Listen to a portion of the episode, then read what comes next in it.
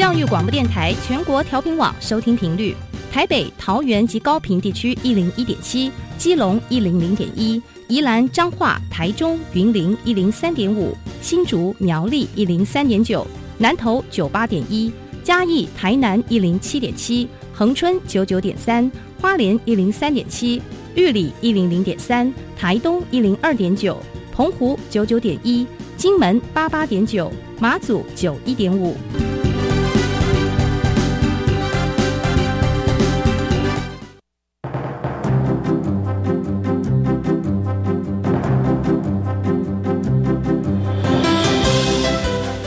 的教育要怎么做，才能使孩子面对未来的社会呢？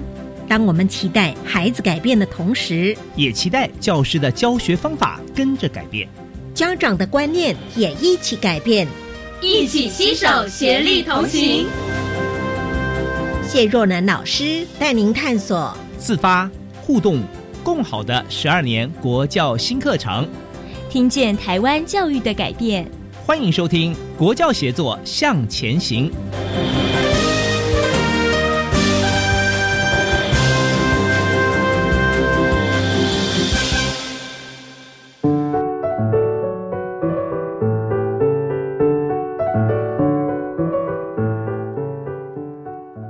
听众朋友一起收听《国教协作向前行》，我是若楠。不知道大家对于桃园的印象会是什么呢？桃园的学校常常在风景秀丽的地方。今天我们要介绍的呢，这是桃园最小的偏乡学校。就是位在桃园新屋区永安渔港旁边的永安国中。永安国中的四周呢都是田地，周围也没有图书馆，它的人口流失相当的严重。这样的偏乡学校究竟是如何打造出一个充满创新活力的风情角落呢？在节目当中，非常荣幸能够邀请大家一起来认识。今年刚刚荣获阅读素养典范学校的永安国中，我们邀请两位来宾。第一位是永安国中古如玉校长，校长好。各位听众，大家好。是第二位来宾呢，也是我们永安国中的李秀娟主任，主任好。各位听众，大家好。嗯，我刚才的描述好像有点简单了。其实我们不太知道学校所在地理位置，它的风貌一定是不太一样的。它的教学理念还有它的特色，我们借着这个机会来认识一下，请校长来分享。好，各位听众，大家好，我是永安国中校长古如玉。我们学校旁边都是田，我们学校后面是一个碑堂。那呃，我们学校距离永安渔港仅三公里。那海洋跟客家是我们学校的特色课程。那真的，呃，我很荣幸跟一群真的很有活力、很热情的老师在一起。那我们跟教育局、科委会、跟国教署要了差不多呃快一亿的钱，我们打造一个中央厨房，它的造型像船一样。然后还有一个海客风景角，就是风雨操场，跟就是有客家风貌，就是我们把我们特色课程整个融入了，让一个情境的教学，让孩子能潜移默化了解我们的在地文化跟特色。我们一直有一个理念，就是孩子一定要先认同这块土地，嗯，那认同这块土地才会爱土地，爱土地之后，我们才可以进而培养他。爱这个社会，爱这个国家的情操，这是呃，所以我们一直有一个核心价值，就是我们要培育一个有文化、有品格、有涵养的孩子。哈，那虽然我们的孩子单亲、低收入户、清寒、隔代教养、新住民比例非常高，高达百分之七十八，但我的孩子真的是很热情、很棒的一群孩子。那他原生家庭非常不利，他愿意用教育来翻转自己，给自己一个机会。那也谢谢我们主任跟一群同仁，我们是七八九年级全部都留业读，对我们还有校车，只要孩子愿意认同这个永安这块土地这个学校，那你在各地我们都可以再远都可以用校车载你来这边。然后呢，我们主任跟一群热情的同仁。一起留夜读，因为呃，我刚来永安的时候，发现一件事情：孩子如果没有夜读，孩子必须在渔港洗碗才有饭吃。那我们为了让孩子就是呃上课学习无语，所以我们我们就跟主任比较辛苦，就留夜读，让孩子我们有爱心早餐，申请爱心早餐。像午餐好，午餐我们是补助的，不用钱。那我们爱心晚餐就是大家好爱心人士募款来，共同帮助我们的孩子啊。我们永安孩子真的何其有幸哈，我们是用。社会的力量来帮助孩子学习，然后我们一群热情的老师哈，一起帮助孩子。那我们现在正在努力的就是，孩子因为人数很少，我们全校只有六十六个孩子。那我们希望能够用实验教育翻转我们孩我们永安的未来哈，帮助我们永安创造更大。更好的奇迹，是谢谢哇！听到校长这样跟我们描述，我们既感到这个硬体设备能够跟在地的风貌做结合，我们也感受到校长跟老师、主任们共同协力、共同热情的展现，让我们的孩子们能够翻转。您刚提到了，从早餐到晚餐都是在学校，这要筹备很多的经费来协助，所以我们的孩子们在一个您帮他们建造的这样一个环境当中，能够。安心认真的学习，这点对于偏乡的孩子来说特别的重要。所以，我们来一步一步认识一下学校的教学。我们先从嗯，今年刚获得的这个阅读素养典范学校这件事来跟大家分享。我们要先恭喜恭喜两位，恭喜我们的永安国中。那这次获奖的创新教学课程会运用到数位工具来提升我们的阅读素养，而且把。小朋友最喜欢的游戏融入其中啊！先为我们介绍这个部分。好，我先讲一下，然后再请我们主任补充哈。好，其实呃，真的谢谢我们主任。那各位都知道是说偏乡一生一平板嘛，我们主任真的很认真在写计划，所以我们很奢华，我们学生竟然一生两平板。我们也为了要推动这个数位。阅读，嗯，我们也呃配给主任配给老师一平板，然后一个就是 notebook，让老师可以研发他各项的课程。哎，那至于比较 detail 的，我们就请我们主任来细细的介绍。好的，来主任，好，呃，大家好。那永安国中其实我觉得一直以来都很幸运，就是历任的校长都非常重视学生的阅读环境的需求。那因为毕竟学校附近都没有图书馆，要到新屋街上才会有图书馆，然后附近地区也没有一个阅读的适合阅读的一个场所，所以其实我们学校一直以来我们有做校园的开放，那不管是球场的开放或者是图书馆的开放，这些我们都一直持续都有在做。那是自从古巷来到永安国中之后，他在了解学生的学习动机是非常低落。而且这个学生的学习是有盲点的。那我觉得像秉持着“我有教育可以翻转偏向孩子的未来”这个理念，我觉得他是深深打动学校老师的心啊。然后率先呢引进这个线上阅读的课程，那希望是可以借由游戏化的学习来导引学生，然后提升他们的学习兴趣。其实我们一开始做这件事情的时候，最主要目的。就只有在提升学生学习兴趣这件事情。那至于成效的部分，其实我们不敢多想，至少可以让他们是爱上学习。我觉得我们就有成功的机会。这样，那我想首先我先从那个课程愿景开始说，因为我们学校课程愿景啊，是想要建立一个多元智能，然后自主学习的一个优质校园。那这是全校老师的共识。可是我们要达成这个共识啊，其实老师们会发现是非常困难的。可是我们又很想要营造这样子一个优质校园，所以呃，当古巷来的时候，告诉我们说：“哎，现在呢是一个资讯发达的一个年代，那我们呢试试看这个游戏化的学习，然后让他们在线上随时随地都可以做学习。那从这里来做出发，所以我也告诉我们老师。”我们的孩子应该最差就是这个样子了。我们不要呢有最最坏的打算。我觉得我们呢是做一件事情，然后让学校更好。我觉得我们的付出呢就有回报，有希望这样。所以其实学校的老师呢都跟着我们，然后一起就是推动这个呃线上阅读的部分。所以。其实一开始校长跟帕给我团队在洽谈，然后就是希望我们双方有一个合作的机会，然后呢也向各方募资，因为其实学线上学习的呃两大困难，第一个就是账号要有账号费，我觉得要有费用的问题，然后第二个有学习载具的问题，对，但是这两个问题校长都解决了，呃。那既然载具这些媒介都解决了，那接下来就是要靠老师们的努力，然后来推动这个呃线上阅读的部分。所以，我们是把这一项是呃线上阅读这件事情呢，当成就是呃翻转孩子。他的这个未来的一个媒介，这样，嗯嗯，可能我们暂时停留在一个平原的地方，然后我们要往前迈向一步的时候，一步一步有阶梯扎实的去做，而不管我们可能未来到达什么样的境界，但是只要我们用心，所以这一步的起头就是一个难度很高，因为过往没有这个习惯嘛。那我们这些硬体建制了，然后软体也有了。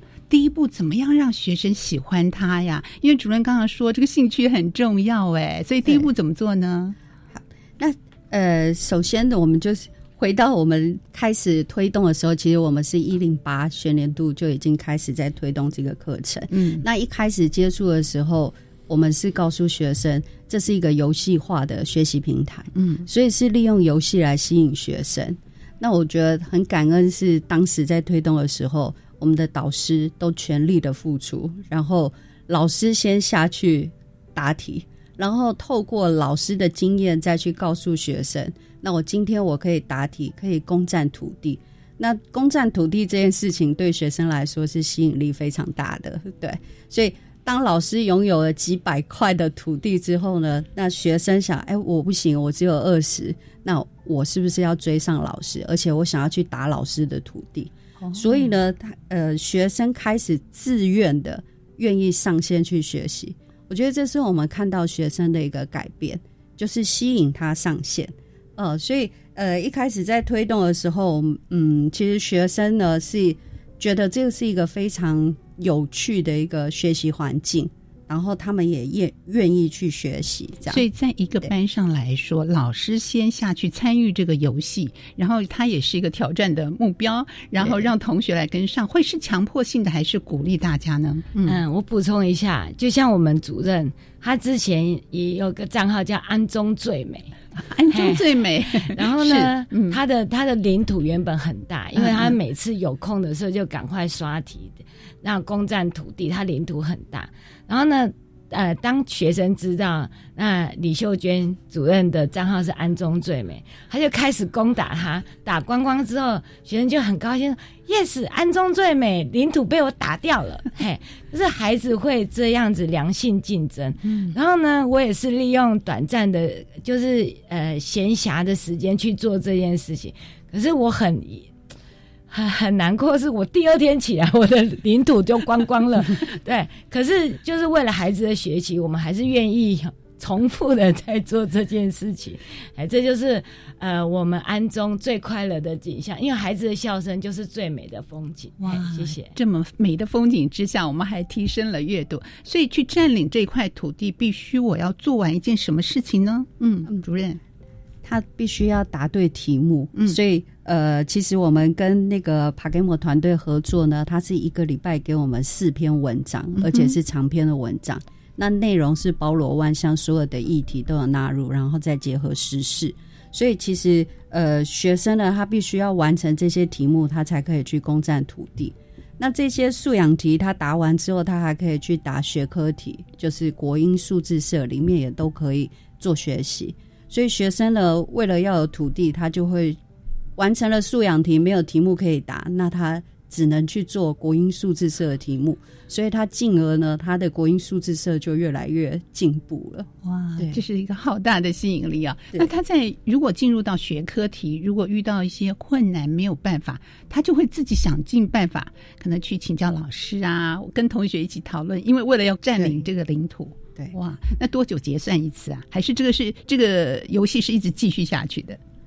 这游戏一直都在持续进行，对。然后他每答对一题，他就可以攻占下一块土地，嗯，对。然后他在答题的过程当中，他也可以拿到一些宝物，就是他可能他这一关完成，呃，他可以得到一个地形卡，那他就可以在我，比方说我有一百块土地之后，我可以把我的地形改变。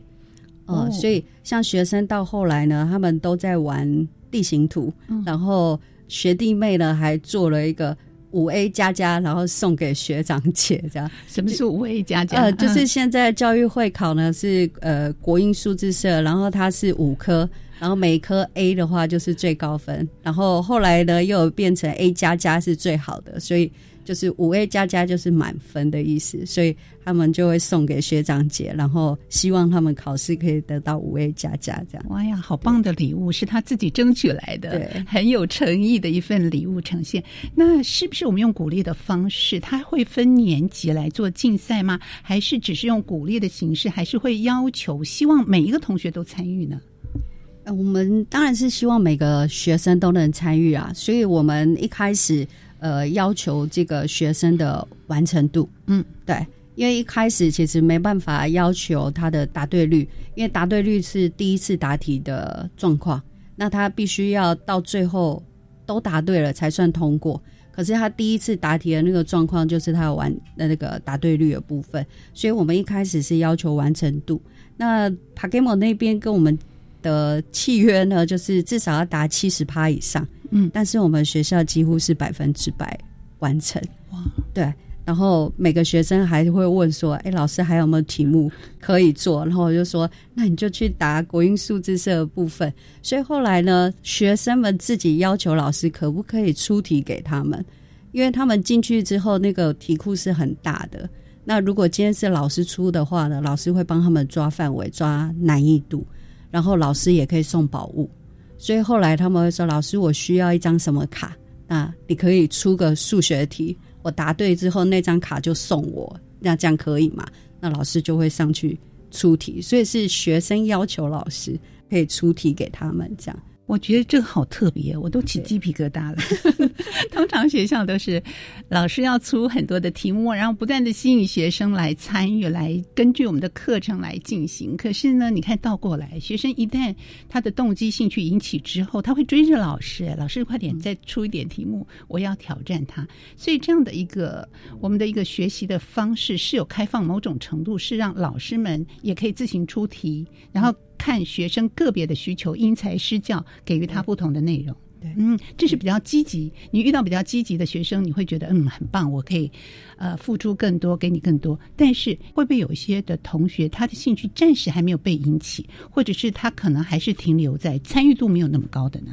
嗯，我先补充一下，因为我们我刚才有讲是说我们学校有校车，嗯，那我们我们的同仁会利用孩子在等校车的时候一对一的教学。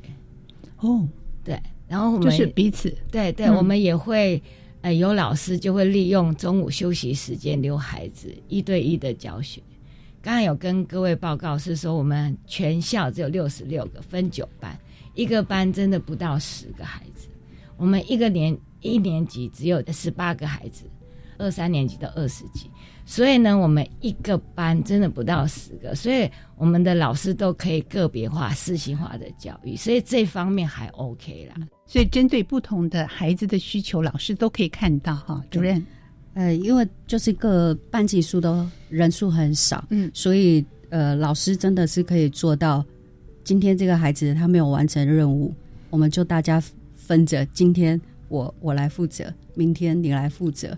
所以，其实学生来学校学习，他是很忙碌的，对。然后我都会跟他说：“哎，老师课后帮你一对一辅导，就是个别化的辅导哦。”那其实学生听到这个，他会有点害怕，他们会觉得：“哎，老师你干嘛要给我辅导？”这样。那但是我说：“没有啊，我们是善意的关心，然后希望你。”从这里面去学习到一些东西，因为我们还是希望学生呢，除了玩游戏这个游戏感之外，还是希望他可以在这个平台上面学习到一些东西。所以，呃，里面其实最主要想要他们学的就是阅读理解能力的一个培养。因为我们的老师呢，他在这个平常的会议讨论当中，他都觉得我们学生呢不是程度差，而是他不会去理解这个题目的意思。所以一直以来，我们在教育会考的成绩都没有改善，对。然后开始在使用这个呃软体之后，其实我们老师也有做多方的努力啦。那刚好也是有这个契机，有这个机会，所以实施一年之后，其实学生给我们很大的回馈是游戏很有趣，宝物很吸引人，然后可以学习到很多的知识。再来就是它可以增加他的阅读理解能力，这些都是学生自己给我们的回馈。然后在一年之后呢，我们的教育会考成绩，我们是荣获桃园市全科减 C 的第二名，然后全科增 A 的第八名。本来我们都是在吊车尾的，对。那但是呢，因为有这样子的一个学习平台出现。觉得让老师们去体会，哎，我只是改变了一个他们的学习方式，嗯，竟然有这么大的一个改变，嗯，是真的很不容易的一件事情。我分享一个故事，就是我们主任有做一个家庭制，一人认两个孩子，因为我们师生比大概一比二。然后呢，我们主任很感动的是，他就是他认了之前认了三个孩子，如果你单字没背。作业没写完，他就杀到人家孩子家里，把孩子再来学校。然后你做完，我给你吃便当，我给你吃点心，给你吃饮料。然后呢，你做完再把你载回去。那个孩子很可爱，呃，你被我认领到，然后他都不会来。他看到教务处，他就会绕走；看校长室，他会绕走。然后我们的 我们的做法就是没关系，躲得了一时，躲不了一世，我们就到你教室去找，到你家去找。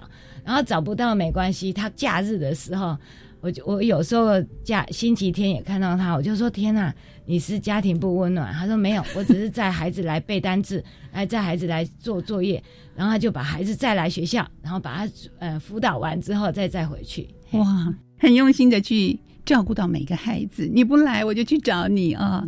亲自到家里把你再回到学校，然后看看你有什么困难，我尽量的帮助你。这种热情的确是非常非常的难得。主任可以跟大家谈一谈吗？因为我们知道学校跟这个家里的距离不是很近，不是走几步路就到了耶。嗯，其实我是很喜欢这个环境啦，对，然后我们的孩子也很淳朴。嗯，那我只是想说。可以尽自己的力量，然后多帮忙学生的话，我们就多帮忙。那其实全校的老师都非常愿意。在永安国中的下课时间有一个风景，我想应该是别的学校没有的，就是老师都走出办公室进到教室，因为要去抓学生背单词。所以其实我觉得，哎，学生呢，他跟老师无形当中也是建立了情感。那像我之前认养的那三位了，就是。假日有时候我也会带他们出去吃饭，然后去聊聊天，就当成是自己的孩子这样，然后一起陪伴。所以就不只有是在课业上面，连他们的生活起居，我觉得我们都可以照顾得到。是好，我们先休息，待会回到节目当中，我们继续来感受一下这个教学的热情，来认识永安国中的美丽的风景。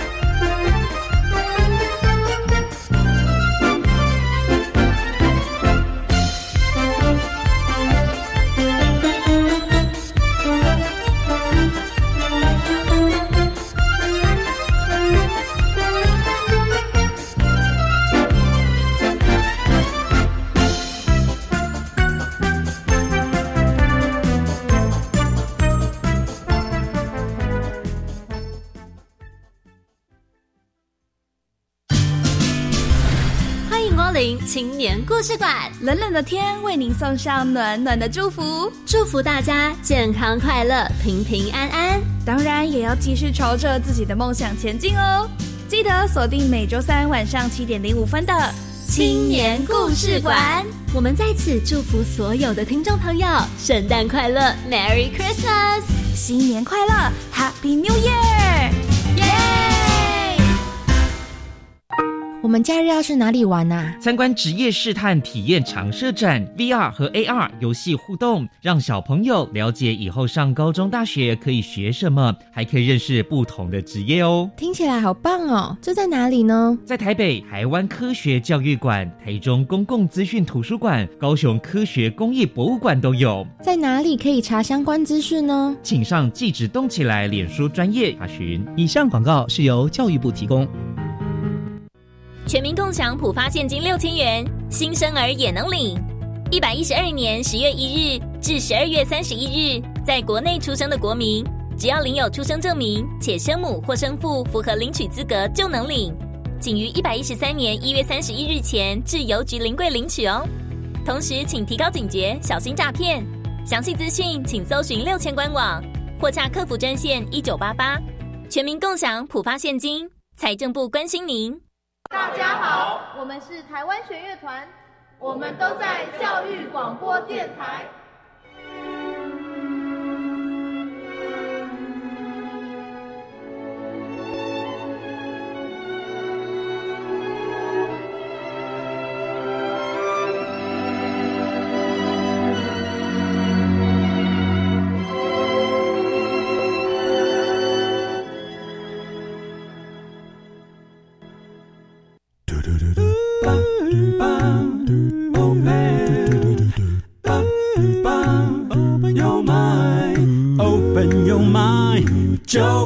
教育电台。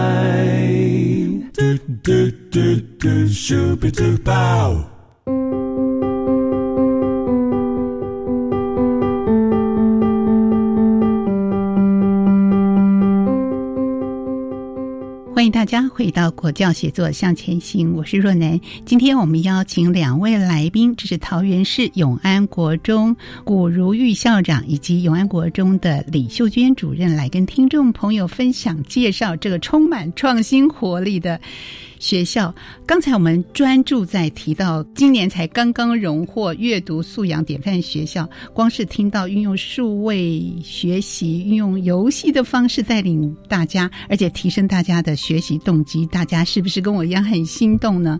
可是永安国中除了这个之外，还有许许多多创新的教学，还有很多能够吸引起同学们的学习兴趣。我们一一的来介绍给听众朋友。我们请校长来谈谈，那学校。在经过您的带领跟团队长期的努力耕耘之后，一定还导入很多的教育议题来帮助学生们开放他们多元的视角，跟我们听众朋友介绍一下。嗯，其实应该讲是说，我们这群老师真的很热情、很认真。嗯，像我们在数位导向评量的竞赛，我们老师在自然领域、艺术领域。数学领域跟海洋跨领域的部分都有得名，全桃园市都有得名哈。我要分享一个，就是我们最近很振奋的，就是我们老师带我的孩子去参加 STEM，全国第三呢！哇，我们只有六十六个孩子，他竟然可以全国第三。然后有一个孩子，他真的辛苦，我要分享他的故事，就是这孩子是他原生家庭是妈妈跟爸爸是越南人。然后他的生父往生之后，他跟妈妈嫁来台湾，然后嫁来台湾之后生了一个妹妹，然后他爸爸在妈妈要领身份证前一周就往生了，所以就是真的感谢我们这群老师跟社工的帮忙。听说上个礼拜他拿到身份证，然后这个孩子很棒，是他参加 STEM 的比赛的时候。呃，这机器人大赛，他可以把自己国家越南跟台湾融合在一起，我觉得很感动，是他有认同这个学校，认同这个国家，这是我们要的，哈，爱国情操。然后呢，他去比赛之后，像他最近是因为家里关系，本来要转学的，那老师就去跟家长沟通说，你现在转学九年级的会影响自己的事业啊，是不是？老师竟然发心说要载他上下学，是很感动。我我觉得是说，我们老老师的能量跟热情，绝对不是只有在专业，而是在生活的点滴。他可以牺牲整个暑假带孩子去参加 stand 的比赛，就已经很不得了。而且当时我我我只是跟他讲是说好，那你带孩子，那中餐给我出一点。他说不用不用不用，我们一定可以拿到奖金。来去补贴这些差额，我心想，你看老师的热情真的是，这就是呃，我觉得教育的希望啊，我觉得就是用爱的力量带领孩子，嗯，我觉得就是呃善的循环。是哇，好感动！学校有这样的老师，可是很整体多对听起来整体的氛围都是如此。校长带头做，主任在这边，呃，更多的详实的计划。主任还认领了三个孩子，对不对？每一个老师好像都是把孩子当成自己家的孩子，在生活在学业上都全力的照顾他们。嗯，主任是不是跟我们谈谈？还有其他的，比方说像刚刚讲的啊海洋教育也是你们的特色之一啊。然后你们这么近就看到海。然后在地这周边有很多的田野，所以一定有很多跟在地结合的教育的议题。是我刚才有提到，就是我们的课程愿景，就是建立多元智慧、自主学习一个优质环境。嗯，所以我们呃想要达成这个目标，那我们有几堂，我觉得是呃独创的一个课。第一个就是海洋课，那目前我想应该是没有学校有这一堂海洋课。然后再本土语言。那这个本土语言课呢，在教育部规定变成固定课程之前，我们就已经在做的这个本土语言课，然后再来就是有一堂的数位阅读课。那我想这都是永安独创的一个课程。那海洋课的话，我们是涵盖五大主题轴的课程，有海洋文学、海洋社会、海洋科学，还有海洋资源跟海洋休闲。那这五大主题轴呢，在融合在这个三年的课程里面。那相信他们学完这五大主题轴的课程之后，他们对自己邻近的环境海洋会有所认识。那除了这个课堂上的课，其实我们还安排很多的体验课程。所以，呃，我们会带他们去进滩，然后也会带他们去这几年新屋有一个很夯的景点是新屋百年石户。那这个石户呢，从以前到现在都没有人在进行保存。那开始发现这个石户之后呢，在地就有一群很热心的爸爸妈妈、阿公阿妈，然后在依这个潮汐时间，然后退潮的时候就赶快去修这个石户，为的就是想要保存这个呃文化遗产。那我们也带孩子一起去亲自体验。对，那学生就会说：“哇，原来我的爸爸妈妈跟阿公阿妈他们平常都在做这些事情，所以他们会有一个对自己家人的一个认同，然后对自己居住环境的一个认同。”当然也有学生很可爱啦，他就说：“老师以后我会乖乖念书了，不要再带我出来这里了，因为他会觉得哇，真是太辛苦了。所以他回去之后，他反而跟阿公阿妈彼此之间更有话题可以聊。然后这也是我们想要做到的一个家乡认同感，对，因为我觉得认识自己的家乡这个真的很重要，然后再要了解自己的。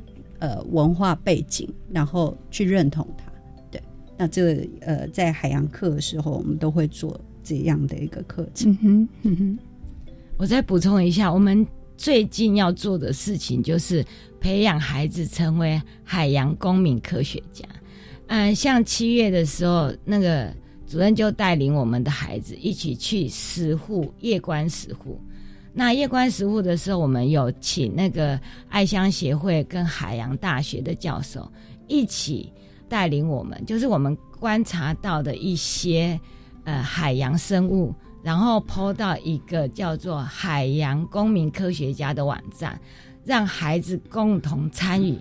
我们不是 SDGs 有十七个目标，那就有一个叫做海洋资源的。部分哈，那我们就是让孩子了解，我们我们 SDGs 不是只有说喊口号说说而已，我们是实际去做哈。除了就是刚才主任讲的，就是呃之前是呃夜观早教嘛，所以我们除了进滩修石户之外，我们还有真正的让孩子了解到这些生物如果渐渐少的话，会影响到人们什么什么样的议题？对，让孩子去发想，让孩子去面对问题，学会解决问题。哇，就是我们现在所面对的问题，最重要的，我们个人有了知识之外，要团队的合作，共同有解决的能力。而且这个石户跟我们一般，比方说在澎湖的石户，其实它的方式修建的方式好像不太一样。对。呃，新屋石户，因为石户的话都是就地取材，对。那新屋这个地区的话，它是以鹅卵石为主。嗯。那澎湖的双星石户，它是以玄武岩，对。所以两个的那个形状其实就有差。其实鹅卵石在堆叠石户，它的难度更高，所以它必须要有一个特殊的堆叠工法，才有办法。对对，这些就快要失传了。对，所以带着我们的孩子一起体认，不管你未来是不是要从事这件工作，或者你不想从事这件工作，但是这个体会跟认同，反而是我们更重视的一件事情。所以这是就近，因为我们学校所在的位置，然后我们更看重我们的海洋教育，用这么多的一个类别来呈现它，让我们的孩子可以体会它。那我想在准备共备的课程，或者是我们发展这些主要的课程议题的。时候一定要凝聚老师们的共识，所以在这个部分，我们也想请校长跟主任谈一谈，我们做了一些什么样的事情，然后在这个齐心努力的过程里面，会不会有些呃意见不太一样的地方啊？那怎么样沟通，怎么样凝聚他们呢？主任，我想要讲的就是，其实带人要先带心，嗯，所以其实，在永安国中的这个环境里面，我觉得是从校长开始，就是很关心。各位老师的生活起居，所以我们是从老师的生活上面开始关心，嗯，然后在做所有的决策的时候，比方说像看夜读，我们是全校老师都留下来夜读，都有先询问过老师们的意愿，那我们是百分百的老师留下来。所以老师上班时间好长啊，从早上到晚到晚上八点，对，呃，所以。但是我觉得这是一个氛围，就是学校营造一个很温馨的一个氛围。那老师们也愿意呃为这个学校，然后为学生而努力。对他们都不觉得这个是牺牲啊，因为就觉得学孩子有成长，对他们来讲也是他们自己的成就。嗯，对。我们在推动呢，我觉得有意见是难免有，但是我觉得很庆幸的是，我们没有争执，也没有争吵。对。那当然，大家会尽量，我们会鼓励他们把自己的想法讲出来，因为你要讲出想法，我们才知道我们要怎么去微调，或者是要去做什么修正。如果你都不讲，然后在背后说啊这个不好或那个不好，那我觉得在我们在进行当中，这些声音都会是一个阻力。所以我情愿大家呢，通通都先把所有的想法讲出来，那我们再去思考一个我们可以执行的一个方式。嗯，那好，校长也跟大家谈谈。嗯，我我觉得我们学校真的氛围很好，可能主任真的带领的话，因为其实我只会请老师吃吃喝喝。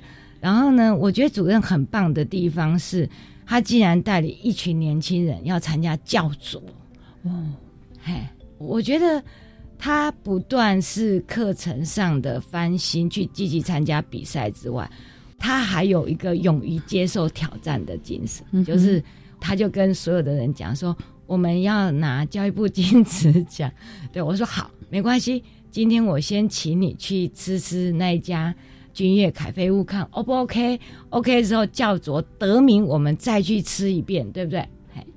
校长用这种方式很实质的鼓励大家是很有效的，所以主任要带着教师团队一起努力参加教学卓越奖，对，所以就希望是可以带着老师们一起精进成长。那其实，在永安，我一直有一个十项全能，就是来到永安之后，你没有学完这十项全能是不能不能离开的，所以。他们现在有资讯能力啦，然后还有其实最后一个是牺牲的能力，因为我都跟他们说，你的牺牲是有回报的，对，所以我把它放在第十项的一个能力上面，大家都会觉得哇，这个学校是要做到什么样子啊？但是其实没有，我觉得是大家都像家人一样。那当今天你把所有的人都看成家人的时候，其实你不会太去在乎一些。枝微末节的事情。嗯嗯，那我觉得校长很好，也是比方说像我们得奖，他就立刻请我们可能有一个开趴，吃吃喝喝。那不管是老师或者是学生，我们都是一样这样子对待。那我觉得这真的是一个善的循环。那我们会这样子一直执行下去。嗯，那对于一位刚来到永安国中的老师们，您就会开始给他画这个愿景吗？十项全能，希望他能够跟我们一起融入这个环境当中。哎，我们是潜移默化，然后呢，让他慢慢的去学会这十项全能。这样，呃，就像我们下个月我们带老师们呢去溯溪跟泛舟，嗯，对，然后他们就会说为什么？我说你一定要自己亲自体验，然后自己去克服难关。你有了这个体验之后，你才能够把这个体验带给学生。嗯，所以我们都是亲自带着老师去做。很好奇，老师跟学生的反应回馈是什么？嗯，我们主任哈一定要第一个就是团结力、向心力，嗯，就是他会先带老师们去青年体验园区，好展现团队精神。然后再来就是我们会赚一笔钱，就是学历倍增的费用。我们学历倍增在一零九到一一二年都是全桃园市前几名的，刚刚跟各位分享过了哈。然后我们有这笔钱之后，主任就是安排，因为我们不可能带全校的老师出去，他就会分梯，然后分地方，由老师自己选择，看你要去溯溪还是去泛舟。反正总而言之，有那种总之，你要认同。你既然选择来到永安，我们真的是有缘的一群人，我们就要共同的努力，好让这件事情更好。因为有向心力之后，我们才会为孩子牺牲一些。就像老那个主任讲的，牺牲的能力哈，我们会为孩子的未来，为为孩子的教育更多的付出，不会有怨言呐。其实偏向孩子很简单。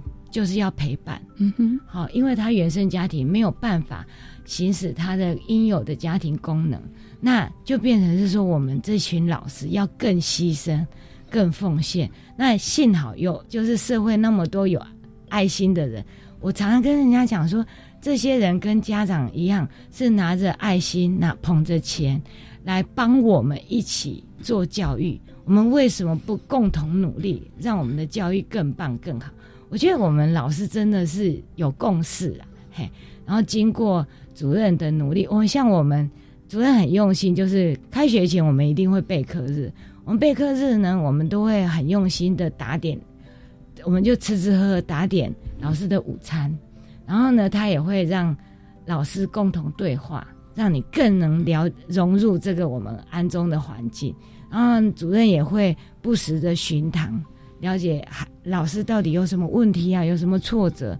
你跟前面的学校，比如代课老师跟前面学校有什么不同？我们能够怎么帮忙？嘿，就像主任讲，你要讲啊，你不讲，我们就我们也不知道。我们真的很忙，因为我们是偏乡，真的是。我们今天也听到了校长跟主任来跟听众朋友分享这种用陪伴的心情，用各种数位啊、各种不同的教育的课程跟议题陪伴孩子一起成长的力量，就希望用教育来翻转我们的偏乡学校。最重要的，我感受到彼此的团队的凝聚力，还有这种向心的能力，还有我们实权的能力啊！希望能够陪伴着孩子共同的成长。我们感受到永安国。中无比的热情跟创新的教学，今天非常感谢校长跟主任在节目中的分享，谢谢两位，谢谢，谢谢，谢谢大家，谢谢，谢谢，谢谢老师，谢谢。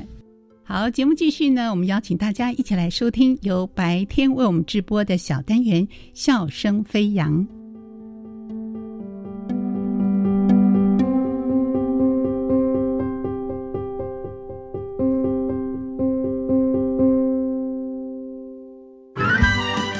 所不知道的校园新鲜事，都在笑声飞扬。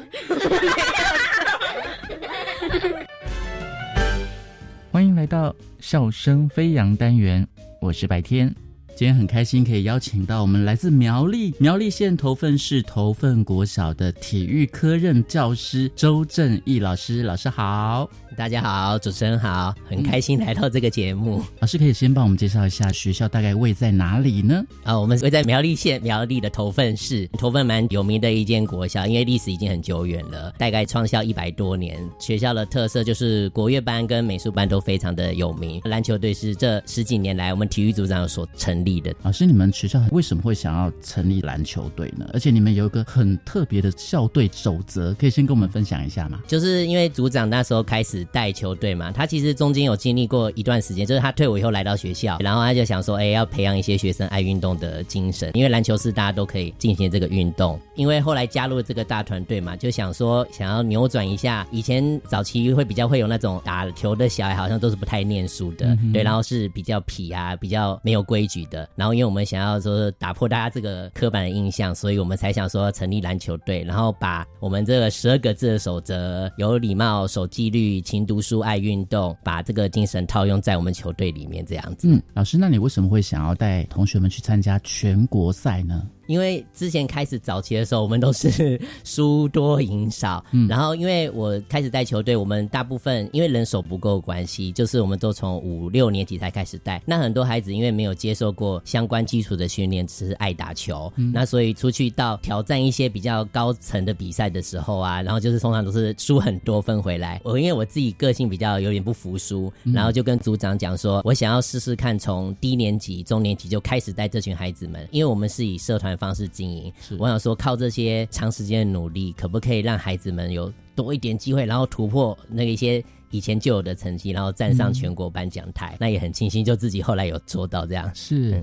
老师，可是这些孩子们完全都是零体育经验、零篮球经验，然后你要带这一群没经验的孩子去比赛，你不会很怕吗？就是凭着你刚刚的勇气，就说我就是不服输，所以我做得到。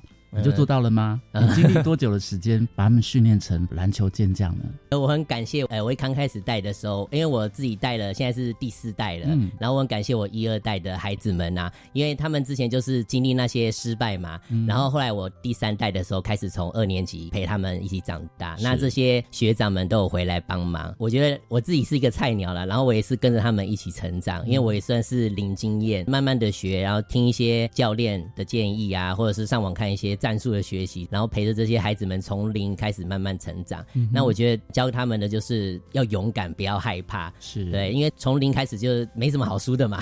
我们就是努力的向前，这样一步一脚印，慢慢踏实，累积出这些成绩。说真的，到后面我有一点意外，就是我们。真的有这个能力可以站到那个全国的颁奖台上面，所以就是很感谢我这群孩子们。老师可以帮我们介绍一下苗栗县头份市头份国小的丰功伟绩吗？你带领他们就拿下了什么奖项呢？因为我们之前在就是以地区性的比赛为主，大致上像头份区的比赛，头份市有拿过冠军，嗯，理事长杯我们这边也有拿过一次冠军。是像县赛的话，大致上都保持在第二名到第三名的成绩。因为县内还有一个非常有名的大同国。小，我们也一直在跟大同国小学习。大同国小的老师已经是经营二三十年的，就是我们的一个楷模。最后走出去全国赛的时候，有参加过全国小学锦标赛。那因为他有照着体育班来分级，那我们只是社团性质，所以我们那时候就报乙级。嗯那很荣幸，后来有达到全国前八强，就第五名，所以有站上颁奖台。是，今年也是想要持续挑战，看孩子们能不能再突破佳绩。可是老师，我个人有一个很好奇的地方啊，就是您之前是学日文的，对对对，你怎么成为误入了体育丛林的小白兔呢？因为这蛮巧合，就是那时候刚因缘机会接触到学校这份工作，然后组长希望可是可以帮忙球队这一块，嗯，我那时候就。带了球队一阵子以后，我就非常感谢我的高中老师，是体育老师，因为我是新竹中学毕业的。对我永远记得体育老师跟我讲的那句话：我不要你们真的练到多厉害多厉害，但是我希望你们每一项运动你们都要懂。所以那时候老师就要求我们说学对很多运动，然后他都会测验，希望我们要了解说这个运动你怎么玩，或是那个运动规则是什么。因为你了解这些运动以后，你去看这些比赛，你才会看得懂，看得懂你才会有兴趣。所以我也把这套带到我的体育课里面。嗯那像因为像女生可能比较没有那么喜欢动，所以我就让女生也是这样去了解，不用你们很厉害，但是你们要看得懂，你们就会去投入这项运动。像篮球队，球队也是一样的道理。嗯是对，借由这些训练，让孩子们说哦，了解到说哦，打篮球也是很有趣的，然后可以学习到团队精神跟忍耐、毅力这样子。没错，对对对。其实老师，嗯你们学校的这个篮球队感觉有点像那种电影情节，就 是被一个资深的老记者发现了你们学校的故事，嗯嗯然后他跟你攀谈之后，嗯嗯嗯。就是有一些店家也想要协助你们，嗯。他是怎么协助你们呢？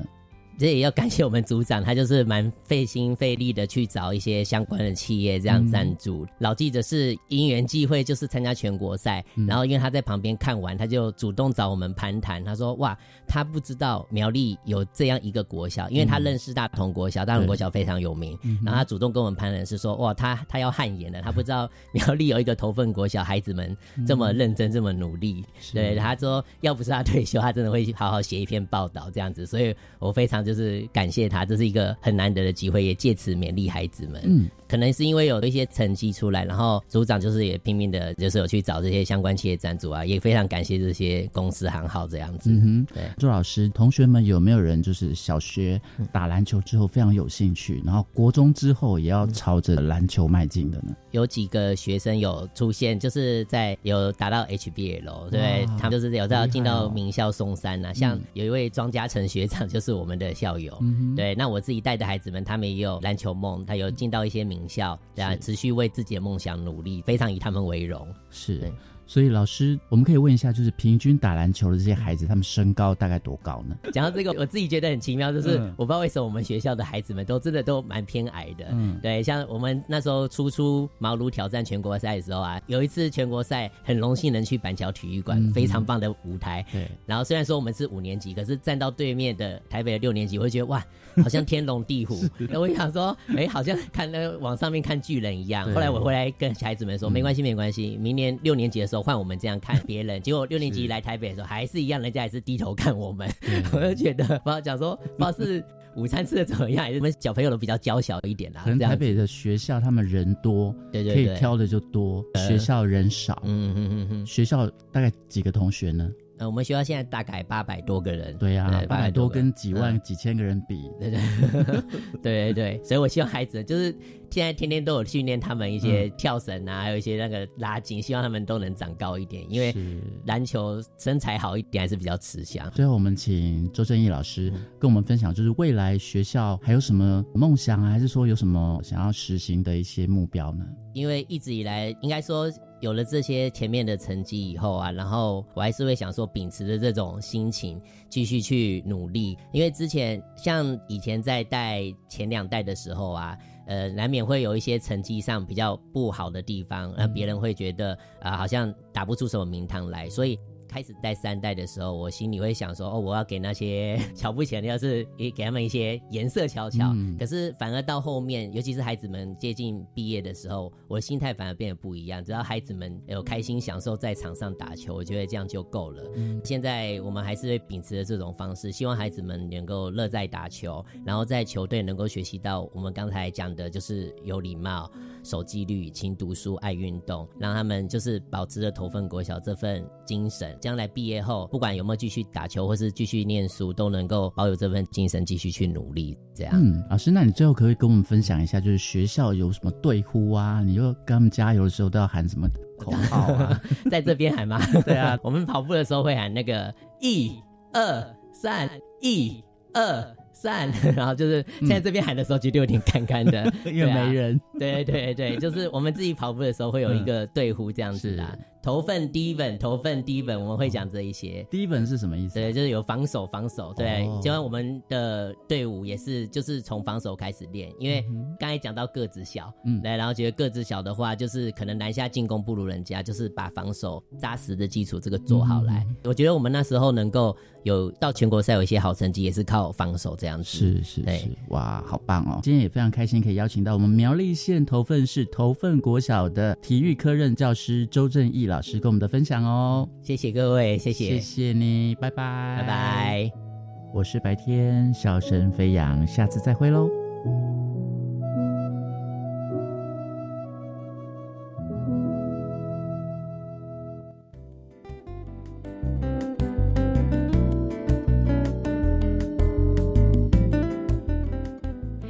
今天非常感谢两位来宾在节目中介绍永安国中，我们也欢迎所有听众朋友上网订阅我们的 Podcast 节目《国教协作向前行》。